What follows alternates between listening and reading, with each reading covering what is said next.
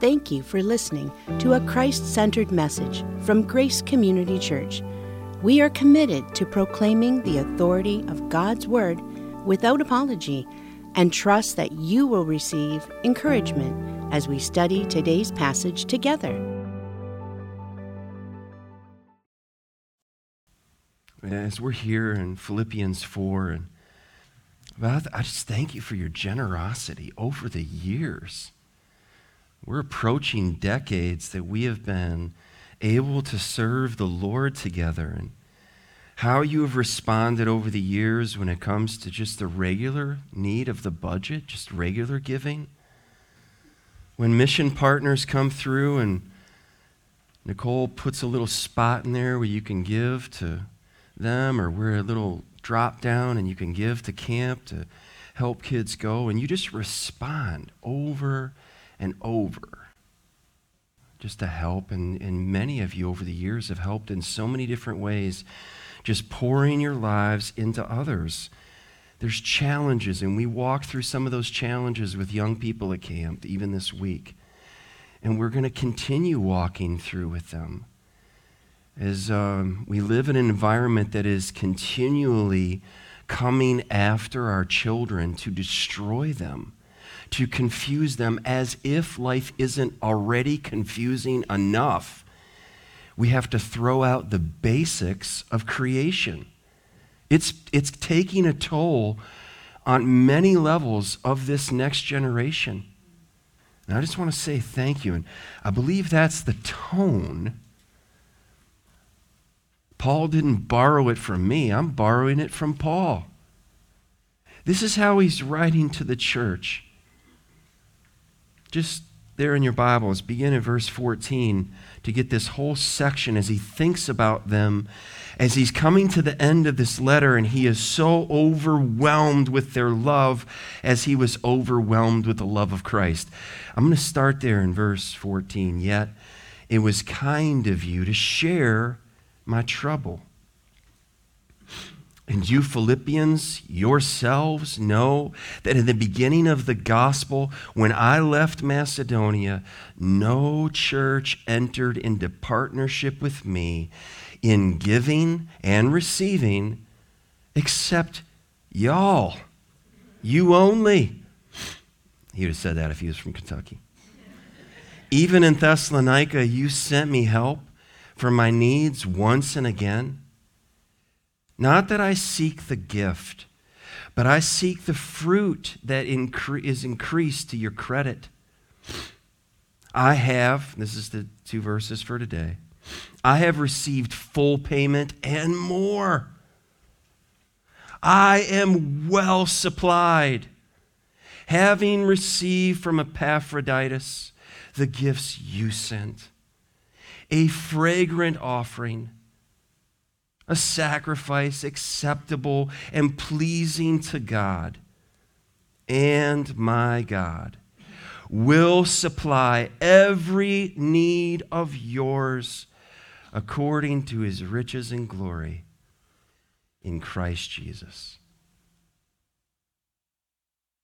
And little sneak peek for next week. It's all going to the glory of God. We're going to save that one for next Sunday. I really believe that this letter that Paul is writing, this, this letter of unbreakable joy, is really the Apostle Paul putting Romans 8:28 into practice. We know that all things work together for good to those who love God, to those who are the called according to his purpose. This is this is it in play. It's working out. And he says, We know this.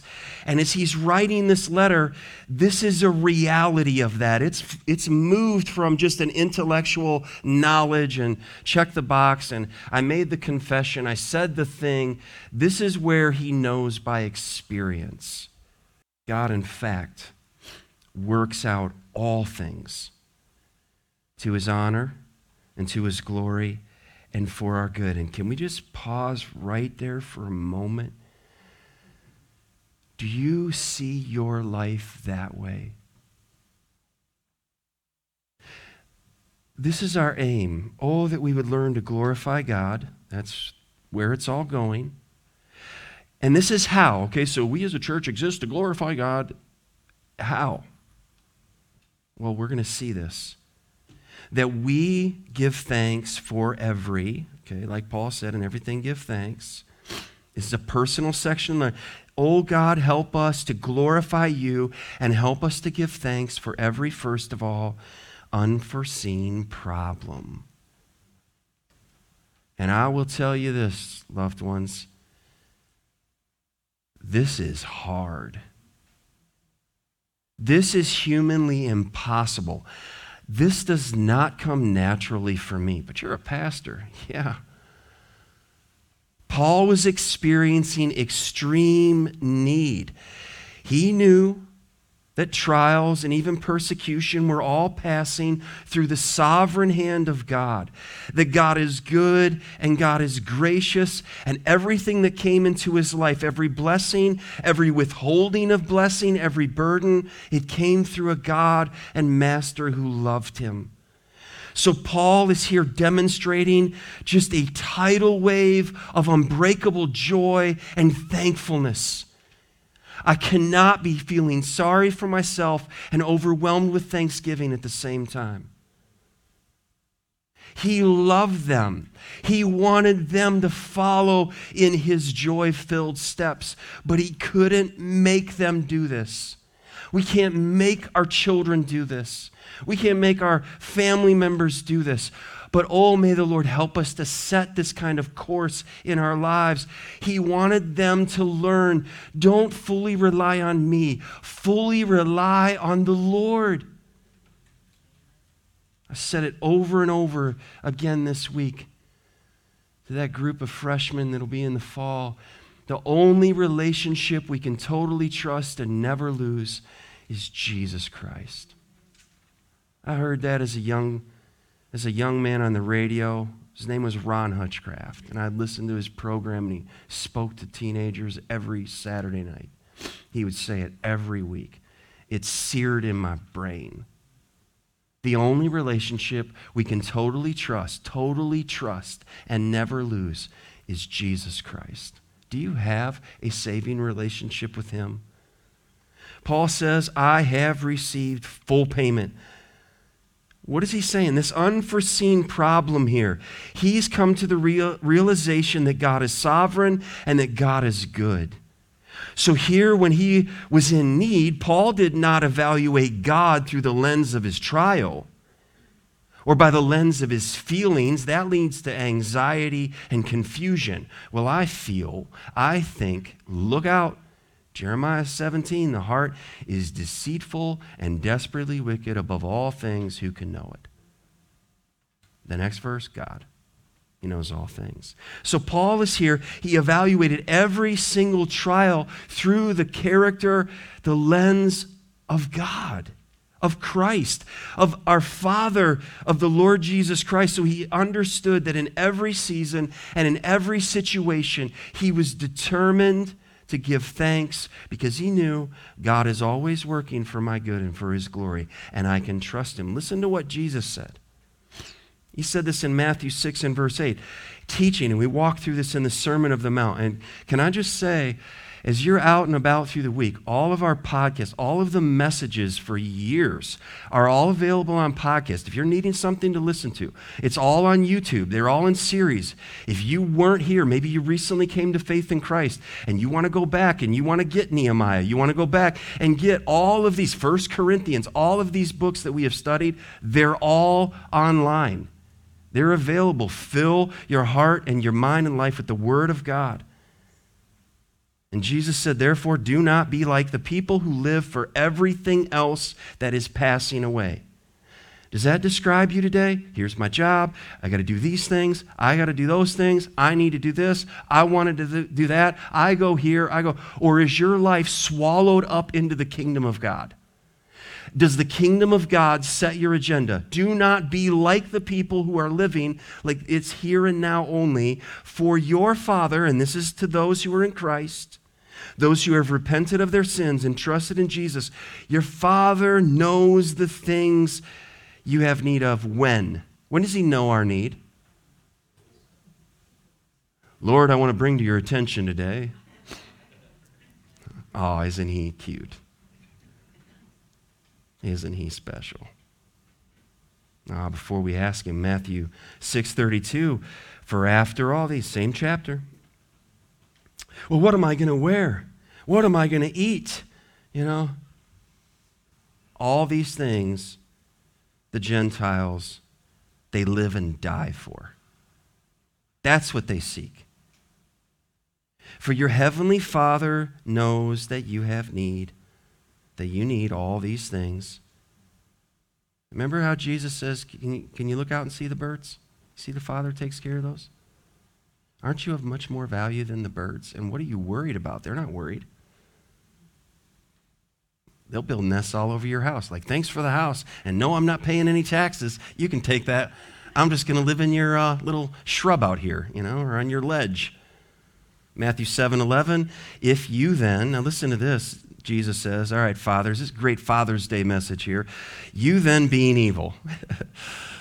All right, fathers, evil fathers. That's the title of that message. You being evil, you're evil, you're wicked, you're self centered, you're selfish. And all the wives said, mm, I'm not going to say anything, you know. I know that's true. And you know how to give good gifts to your children. You were born in sin, and you love to do stuff good for your kids. Now, just compare and contrast that. How much more will your Father who is in heaven give good things, not all things, but good things to those who ask Him? He knows what we have need of. So Paul has learned this. My Father in heaven is good. We have a good, good Father. That's who He is. And that is where we get our identity. And so then Paul moves on. He knows that God is omnipotent and that He is near. You put these two things together, I'm, the sun is just powerful, but it's far enough away it doesn't strike us down. God is all powerful, and He is, we just learned it, chapter 4, verse 5, the Lord is at hand. He is right there. He is near to you. He never forsakes his own. So Paul knew there's not going to be one trial that I will face in my life that I will face alone. Oh, that we would just just sink our roots right down into the promises of scripture. And there will be promises for those who wrestle with anxiety. There's promises you need to take to the bank and you need to cash in on if you belong to Christ. The Lord promised in Psalm 91 this is the same psalm that Satan used in the temptation, and he twisted it. If the Lord loves you, then he won't let you dash your foot. If the Lord loves you, then he won't let you fall. If the Lord loves you, why are you going through trials? Psalm 91. Because, listen to the power here. The psalmist says, Because he holds fast to me in love, I will deliver him. This is God speaking a promise. I will protect him because he knows my name.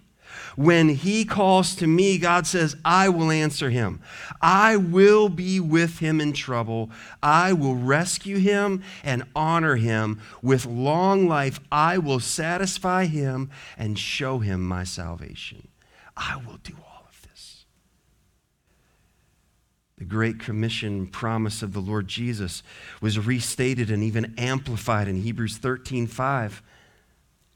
Let your conduct be without covetousness. Be content with such things as you have. We're right back to if we're going to have joy, we have to learn to be content. Nothing steals joy like sin and simple envy. Oh, how come they got that? How come their health is better than mine? You, you can fill in the blank with so many areas. Be content with such things as you have, for he himself has said, Here's what you have I will never leave you nor forsake you. You have me. You have me. The only relationship we'll to- can totally trust and never lose. If you have Christ, he has you, and he will never leave you. Oh, his grace is enough. It's enough for me. It's enough for you. It was enough for Paul. And it was enough for him to say, it's Corinthian church, it's enough for you too. He said this in 2 Corinthians 12 9. This is what the Lord said to Paul. He wrote this to the church, and he said to me, My grace is sufficient for you, for my strength is made perfect in weakness. So then, Paul, he takes this very thing that they were saying against him. This guy's weak. You know, he's weak in appearance, he's a weak speaker. I really like these other guys. They're powerful, they're really charismatic. This guy, he just really isn't that special. And he says, But here's where I'm going to put this on my door, if he had a door. I'm weak. The weak apostle inside, right? Is here. Therefore, most gladly, I will rather boast in my infirmities. Why? That the power of Christ may rest upon me. Well, that's great for you, Paul. But then Paul wrote earlier to the Corinthians in 2 Corinthians 9 8, and God is able to make all grace abound toward you. Not just for the apostles, that you always, having all sufficiency in all things, may have an abundance for every good work. Do you hear the superlatives there? Well, I don't know. I think the Lord might be running a little short. You know, I'm not sure how business meetings are going. Are you kidding me? We're viewing God through the lens of our life and our economy and our issues. We got to turn that around all grace, all sufficiency. You have it always in all things, an abundance for every good work. Oh, I don't know how I'm going to work with kids in VBS. Are, trust the Lord. He'll supply what you need. We will glorify God, loved ones, as we learn to give thanks for every problem. And secondly, for every extraordinary provision. Every extraordinary provision. The Philippian church, they heard about Paul's need, and they responded with what Paul called the title of the message a fragrant offering, a sweet smelling offering. I have received full payment and more. I am well supplied, having received the gifts, a fragrant offering, a sacrifice acceptable and pleasing to God. This gift is overwhelming, extraordinary. Here's how the Lord supplies for his work giving to God supplies the needs of Christ's workers. That's how ministry needs are met. God saves a sinner, changes their heart, and also saves their checking account, if you will. Not separate. They don't view that as separate, like, here's my salvation, and over here is my financial life. Over here is my, you know, all these other things. As you give to the Lord, that's how disciples are made, the local church is grown, and ministries around the world. We make disciples here and around the world. Churches that make disciples in a healthy way, they plant churches, and this requires the supply. And you give, and our office administrator, Nicole, she does a fantastic job and has for two decades to make sure that everything given is accounted for and goes where it is intended to go. And I'm so thankful. And that's actually what Paul is saying here. This isn't a fly by night operation. This is you gave, here's your receipt. Okay, so sometimes, like, oh, I just give in cash. Sometimes, not always, sometimes people do that because they don't really want to see the record of their giving. But, loved ones, we will stand before the Lord one day and He records our giving. Is it a sweet smelling savor? And we're going to unpack this, and Paul is just overwhelmed with their generosity. Giving to God should always be offered willingly, never motivated by guilt, never motivated by pressure. We ought never to give because we just feel, feel the guilt or the weight or what are people going to think about me. That is not the best motive for giving. Giving to God should be offered sacrificially, not leftovers. And giving to God should be offered faithfully so let me ask you what's your strategy? What's your plan for giving? And where does it fall in as you work through your bills, as you work through your life, your financial? Where is it? Okay, I got to pay this, and I got to do this, and I got to do the other. Oh, and there's what's left. I'm going to give some to the Lord. Oh, wait, I need to go eat this afternoon. I'll give it next time. That's how it happens if it's not in first place. And the most important aspect of all of our giving back to the Lord is delayed, postponed, punted. And we miss out on what Paul said I want you to get in on this and the blessing to be yours. Not primarily that my need is met. The Lord, He'll meet my need one way or another. Or He'll make me okay when He doesn't meet the need in the way I was asking.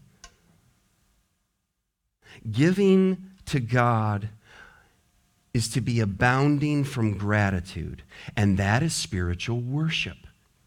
So when we give to the Lord and we're writing a check or we're clicking online or however we do it or we're putting it in the box, whatever it is, and we say, Thank you, Lord, for giving Jesus for me, and I'm giving back a portion to you. I'm giving it to you.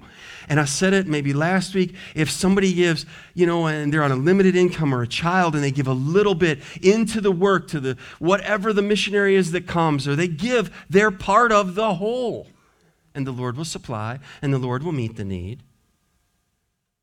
Worship that is pleasing to the Lord always begins, listen to me now. God doesn't first of all want your money. He doesn't first of all want your service. He wants you. He wants your heart, He wants your life, and then everything else comes with that. He wants you to seek first the kingdom of God, and then He'll take care of all of those other areas in your life. Romans chapter 12, it sounds so much like this as Paul talks about offerings and the sweet aroma. It's not demanded by God. They're giving to Paul. It wasn't Paul demanding them. He was thankful that God opened their heart. And he says in Romans 12, verse 1, he says, I appeal to you, therefore, brothers, by the mercies of God to present your bodies. That's where you begin. Present you as a living sacrifice. He doesn't want you dead. We're not committing jihad. We're not going to die and we'll call it good. No, he wants us to live. That's actually harder is to live a life devoted to the Lord than it is to just say, you know, I'll just I'll just take one for the team and out, out I go. No, no. Living sacrifice. And what does that look like, Paul? Holy and acceptable to God, which is your spiritual, your worship. It's what you offer to the Lord, it's how you serve Him. So he says, do not be conformed to this world. And our kids, and you too, and some of you work in environments that are trying to press you in the mold, press you in the mold. This is how and the only way you can think. And you've got to be accepting of everyone the way we define accepting, but we will not tolerate you or your belief. No, do not be conformed. Don't be pressed down into the mold of the world, but instead be transformed by the renewal of your mind, that by testing you may discern what is the will of God. And here he says what describes the way they would give an offering in the Old Testament what is good and acceptable and without blemish, perfect. It's just over and over in the New Testament, there's, a, there's this worship that is still connected, except we don't give our lives and we don't give animals because Jesus died and we look back. So then we say, well, he gave his life for me. What can I give to him?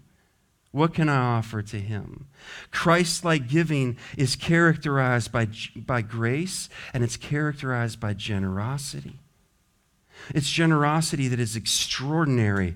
It's just overwhelming. And Paul is just noting this. Can you turn to Second Corinthians chapter 8 in your Bibles? I want you to see this in the context. Go to Second Corinthians chapter 8. It's a, a section where Paul is writing to the Corinthians. They are super wealthy. When Paul does the math for the church at Philippi, he's like, How did they come up with this much money? They're not wealthy like the Corinthians. This gift is extraordinary. This is unbelievable. Uh, Steve Lawson says it this way He says, More than meeting the needs of God's ministers, the highest aim for our giving, the highest aim is the pleasure it brings to the Father. So let's not be driven by, oh, oh, what's needed in the building, what's needed in the budget. Let's be motivated and driven by what is pleasing to my Father in heaven who gave his Son for me. 2 Corinthians chapter 8, Paul is writing, he says, We want you to know, brothers, about the grace of God that has been given among the churches of Macedonia.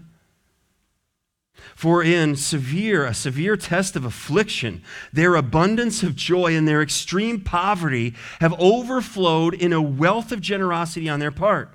Verse 3 For they gave according to their means, as I can testify, actually, and beyond their means, of their own accord. It was their own doing. And look at verse 4. This is where it got uncomfortable for them when they were receiving the offering to take for those who were suffering in, in Jerusalem, the Christians, the church. Begging us earnestly for the favor of taking part in the relief of the saints.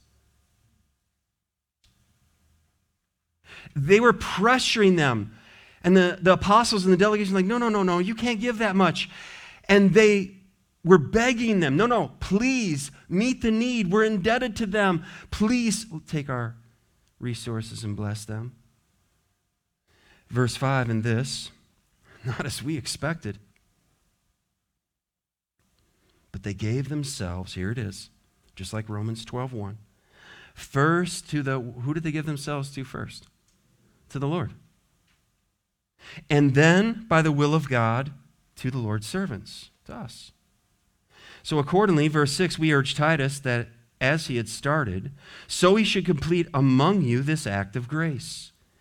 But as you excel in everything, talking to the church in Corinth, in faith and speech and knowledge and all earnestness, and in our love for you, see that you excel in this act of grace also.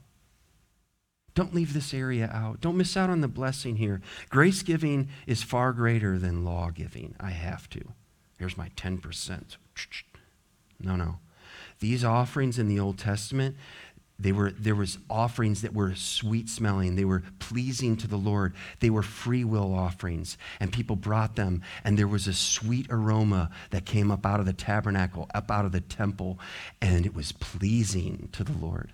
That's what this language is. We see also that we don't just give thanks for every problem, but also for every extraordinary provision, and also for every faithful person. Every faithful person that God delivered this offering through a person. People gave, they sent a person, and he went. And Paul says, I have received full payment and more. I am well supplied, having received from Epaphroditus the gifts you sent.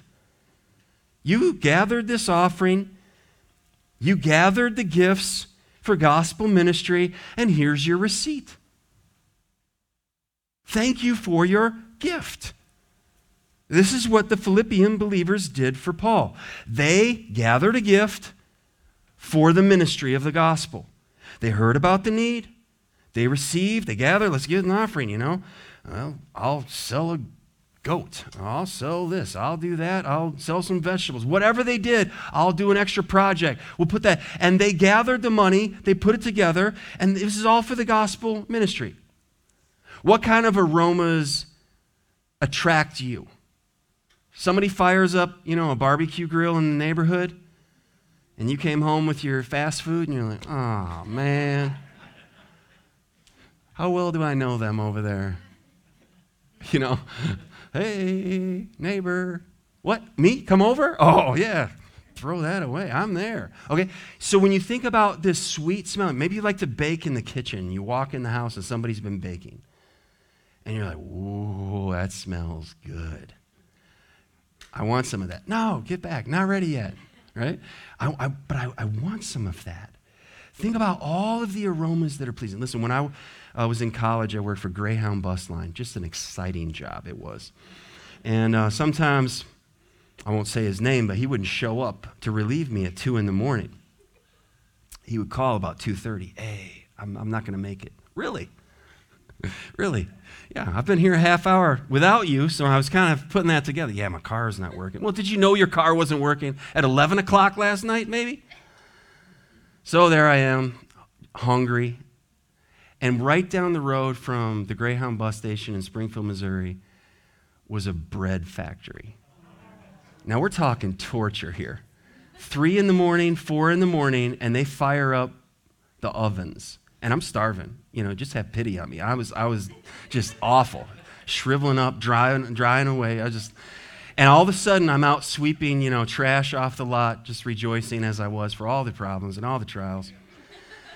uh, where is he at? He's supposed to be here. And then I start smelling like the cartoon, the, the aromas coming down the, coming down the road. And I could just lift right off the ground and just float over to like bread. I was so hungry and it was just torturous to me. That's the idea. When Paul, this offering comes, it's like a sweet smelling aroma of, oh, this is so good. This is so pleasing to the Lord. I praise God for the constant giving of you, his people, over the years. Pleasing to the Lord. Kindness showed in so many ways to me, to my family, to the church staff. So many ways you have blessed us with your, not just your giving, but with your whole lives, sharing life together. And I will tell you, sometimes it's when you make the phone call into a difficult situation that you say, I'm to I'm to open this difficult area in my life. I'm not just to give you, you know, all the put together wonderful areas of our lives, but actually we're struggling in our marriage and can we talk? Or there's something going on with children. Can, can you help us? Can, we, can you pray with us? That's when you're, you're part of a relationship where you're not just doing everything's fine, you know, brother wise, it's all great. No, sometimes we go through some real difficulty. And we're sharing life together. We have people giving online that they're being fed by the word and they give, and, and the Lord just supplies in ways that we didn't ever see coming 10 years ago. And it's just, it's right to do what Paul was doing and say, Thank you, God, and thank you to those who give because God has opened their hearts. This is what he writes to the Corinthians, trying to help them get things together. Uh, you know, he was trying to show them, like, there's other churches that are poor and they're getting it together and they're giving sacrificially, uncomfortably sacrificially. 1 Corinthians 16, 2. This is our instruction still. It's on the Lord's Day, the first day of every week. Each of you is to put something aside and store it up. Now, listen now, as he may prosper. Okay, so if you are on a limited income, if you are trying to get finances together and you're not able to give right now the way you want to give, trust the Lord with that. Don't give out of guilt. Don't give out of obligation. Get your house in order. Okay?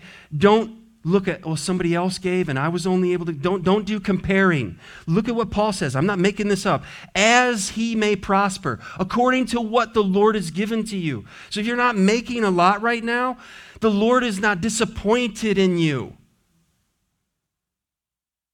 And then he says to this church that was really wealthy, hey, you need to get going if you've been blessed and it's just kind of out back and I've got this and I've got that and I've got all these other things, hey, don't let there be a rush to collect this offering when I get there and it's really uncomfortable.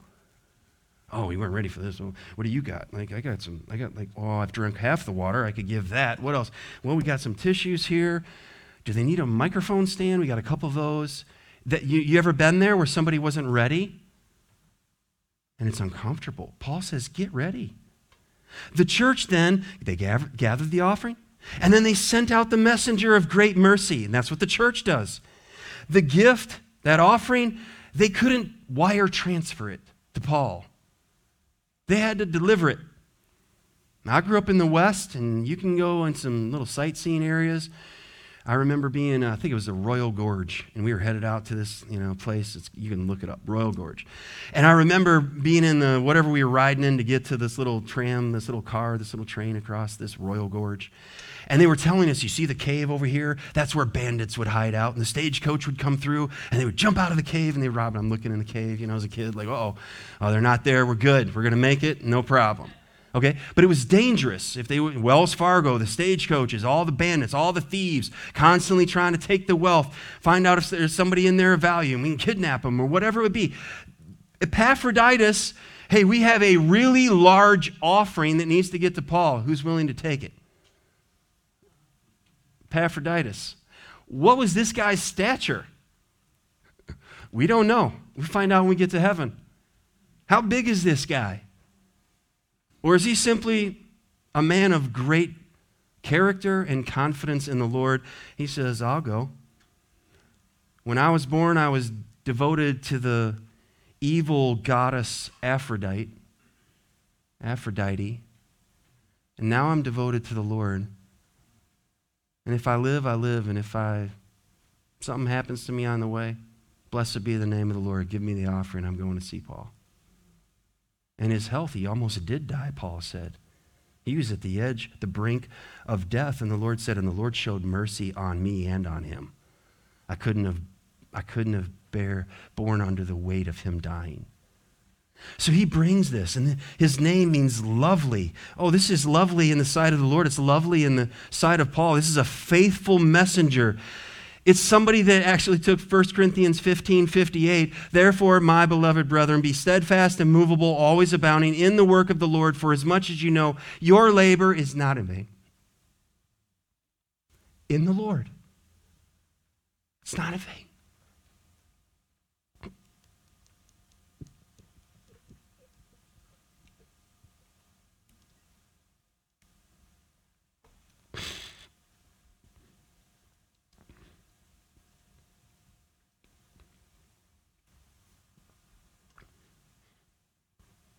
You've been here long enough.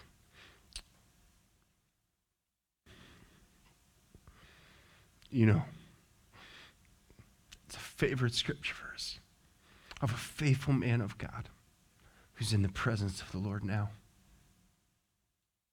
I can't ever go through that scripture and not think of Richard. Faithful messenger. Oh, thank God for the that person. Don't just think people, but think of the, the person. And he's connected to a church. And number four, a guaranteed promise. A guaranteed promise. And this is where we get to verse 19.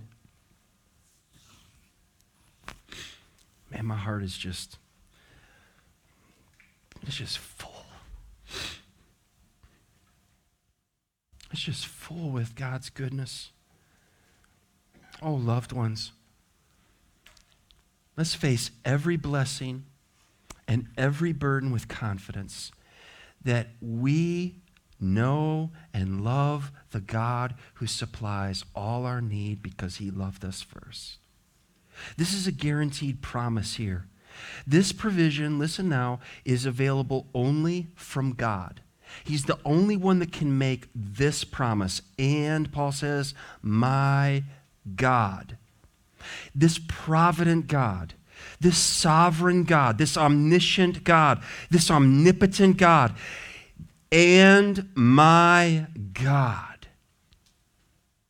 We know Christ. If we know him as Lord and Savior, we have a perfect Father in heaven, and none of us have a perfect Father. And if we are fathers, we are not perfect. But we have a perfect, unfailing, undying Father in heaven. And He is able and willing to meet our need.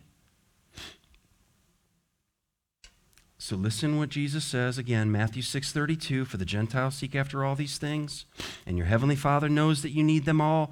But here's what the children of God do. Verse 33. But seek first the kingdom of God and his righteousness and all these things, all those things you're anxious about, they'll be added to you as he sees fit in his time. They'll be added to you what you truly need. And James, the half brother of Jesus, 117, he says, Every good gift and every perfect gift is from above, coming down from the Father of lights, with whom there is no variation or shadow due to change. I use this verse as we were standing out in the tall pine chapels, uh, tall pine chapel, and all these massively tall pine trees. And when we started, and the sun is moving, and you could see the shadow moving on the ground, and the reality is that James thinks about the sun, that God spoke the sun, put it into place, and the shadows change every day. They're changing right now, but the one who spoke that sun into there's no change in him. There's not a hint of change. There's not a shadow of change in him. He is totally trustworthy and he gives good and perfect gifts. Amen. This provision is offered freely to us it's offered freely because someone else paid the debt. He says, And my God will supply every need of yours. And this pronoun is plural. So we can say it this way, and God will supply all y'all's needs. All right? It's not, it's not just, you know, personally, but it does in, involve people, but he's writing to a church and he, he's including everybody. And there might be somebody in the church like, but does that include me? I didn't give as much as they did in the offering. Yeah, you're part of the y'all. It's your. It's plural. It's not singular. We practice grace giving because we who have been saved have benefited from the, the grace giving of the Lord Jesus Christ. Amen? He didn't have to come and die for us. We didn't deserve him to die for us, to take our place. And he died, and he was buried, and he rose again, and he ascended, and he adopted me into his family. And I, through my Father in heaven, been made a co heir with Jesus Christ. I didn't deserve that. Ephesians 1 stresses all that God has done for us. Ephesians 1:11 uh, says it this way, "In him we have obtained an inheritance, having been predestined according to the purpose of him who works all things according to the counsel of his will." He chose to love. He chose. He is God. He does whatever He will, and everything He does is good. And a million years from now, we will know and we will understand fully he is good, and everything that He did in my lifetime and your lifetime, He is faithful. He is faithful. This provision is beyond extravagant, it's far beyond extravagant. Okay, so their giving to Paul was extraordinary, but when Paul thinks about what God promises to us, he'll supply all, every need of yours according to his riches and glory. It's been said this way by old preachers you can never outgive God. And it's true. But how much then does the Lord have at his disposal? He has more than enough. He's not running short. He doesn't have to worry about, you know, budget getting a little tight. Just listen to what God has done for rebel sinners who rep- repent and trust in the Lord Jesus. Listen to Ephesians 2. This is where this is who this is our resume. If you're in Christ, this is, was you and was me. If you're here without Christ, this is you now. Dead. We, you were dead in trespasses and sins. Verse 2 in which you once walked, following the course of this world, following the prince of the power of the air, the spirit that is now at work in the sons of disobedience, among whom we all once lived in the passions of our flesh, carrying out the desires of the body and the mind, and were by nature children of wrath like the rest of mankind. That's none good, now not one. We're all unrighteous. Verse 4. Say those first two words with me. But God all right? Love those. But God, being rich in, what is He rich in? Mercy. Because of the great, what does He have? Love with which He loved us even when we were dead in trespasses, made us alive together with Christ. By grace you have been saved, and raised us up with him, and seated us with him in the heavenly places in Christ Jesus. So if you're in Christ, that's where you're seated positionally right now, is with Christ secure for all eternity, child of God, not because you deserved it, because you repented and you trusted in Jesus. Now, what is going to happen in all eternity? We are not going to sit on boring clouds with half clothes on, strumming harps with, you know, cherubs. Okay, listen to where it's all going and why our giving is so liberal and generous. This is what God has planned for his children through Christ so that in the coming ages he might show the how much does he have in Christ? You can't count it. And his in the coming ages, for all eternity, the Father is going to just show off the immeasurable riches of His grace and kindness toward us. And who paid the bill? That's right. It is finished. Paid in full. Not just delivered from hell, but there's a future that we have. I have a future. You have a future in Christ. You have a home without end. This has all been paid for. This provision is by Jesus Christ. It's all found in Christ Jesus, and that's what Paul says. And my God shall supply every need of yours, all your need, according to his riches and glory. And who picked up the tab? Don't you love it when someone picks up the tab somewhere? You're like, man, I would have had the dessert if I'd have known they were going to pick up the tab. I lied. Oh, I'm full, you know, and I just want to pay for the $10 piece of pie. But if they were picking up the tab about that dessert, can we get that back? Thank you. This is all how good the Lord is to us. He's the only way, He's the truth and the life. And what do people want? Well, how come there's only one way? If there were 10,000 ways, that person would say there should be 10,001. Here's the shocking reality there is a way and none of us deserve a way. Will you read John 3:16 with me? For God so loved the world that he gave his only son. He's in him.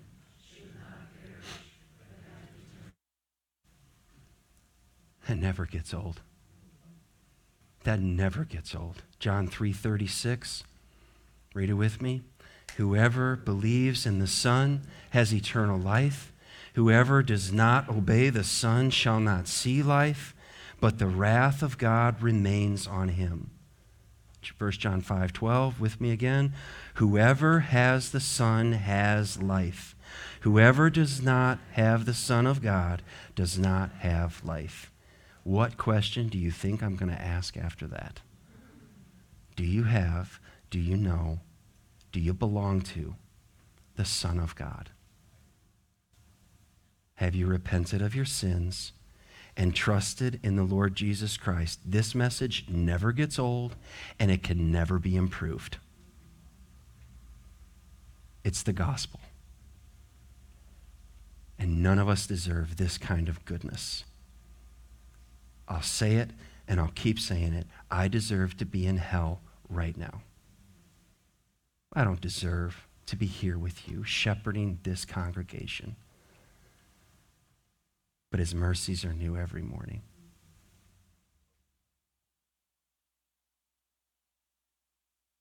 Do you know for sure your sins have been forgiven? Do you know without a shadow of doubt that heaven is your home? Then, Lord, once that is settled, as your people, teach us to glorify you. That we would give thanks for every unforeseen problem, every extraordinary provision, none of it that we deserve, every faithful person, and every guaranteed promise in your word. What is your next step? To offer your life as a fragrant offering to the Lord, as a sweet smelling offering to the Lord. Maybe you need to trust in Christ like that young man did at camp this week. Stop playing games. Stop attending. Oh, maybe next week. You, you can guarantee you'll have next week. You can't guarantee, nor can I, that I'll be here tonight. Have you made your profession of faith public yet and been obedient to Jesus to be baptized? If not, let's help you take that step as soon as possible. And when it comes to the giving of our lives, our time, our talent, our treasure, that's between you and God. But let it be a sweet smelling aroma to the Lord. Let's stand together. Father, will you help us to take that next step of obedience? Will you help us to surrender because you are worthy, Lord? I thank you for your cross. I thank you for your resurrection. I thank you for your word, for your spirit, and for your church. I thank you for this church. I thank you for what you're doing in us and what you will do. And we trust you. Help us to trust you more. For the one person, or maybe more, that's never come to faith in you, let today be the day that they admit they're a sinner, that they believe that Jesus Christ died for them and rose again, and that they would call out to you, confess their sin, and confess you as Lord, and trust in you today. Help us, Lord, to be faithful to you. You are always good and always faithful to us, and we thank you. And we trust you to meet our need. Use us to meet the needs of those around us. In Jesus' name, amen. Thank you again for listening to Teaching from the Word at Grace Community Church. We are located in Richmond, Michigan. You can find us online at mygracechurch.com. Please subscribe and follow us at My Grace Church. It would be greatly appreciated if you would take a moment to rate, like, and share this message. We want you to always remember that you are loved.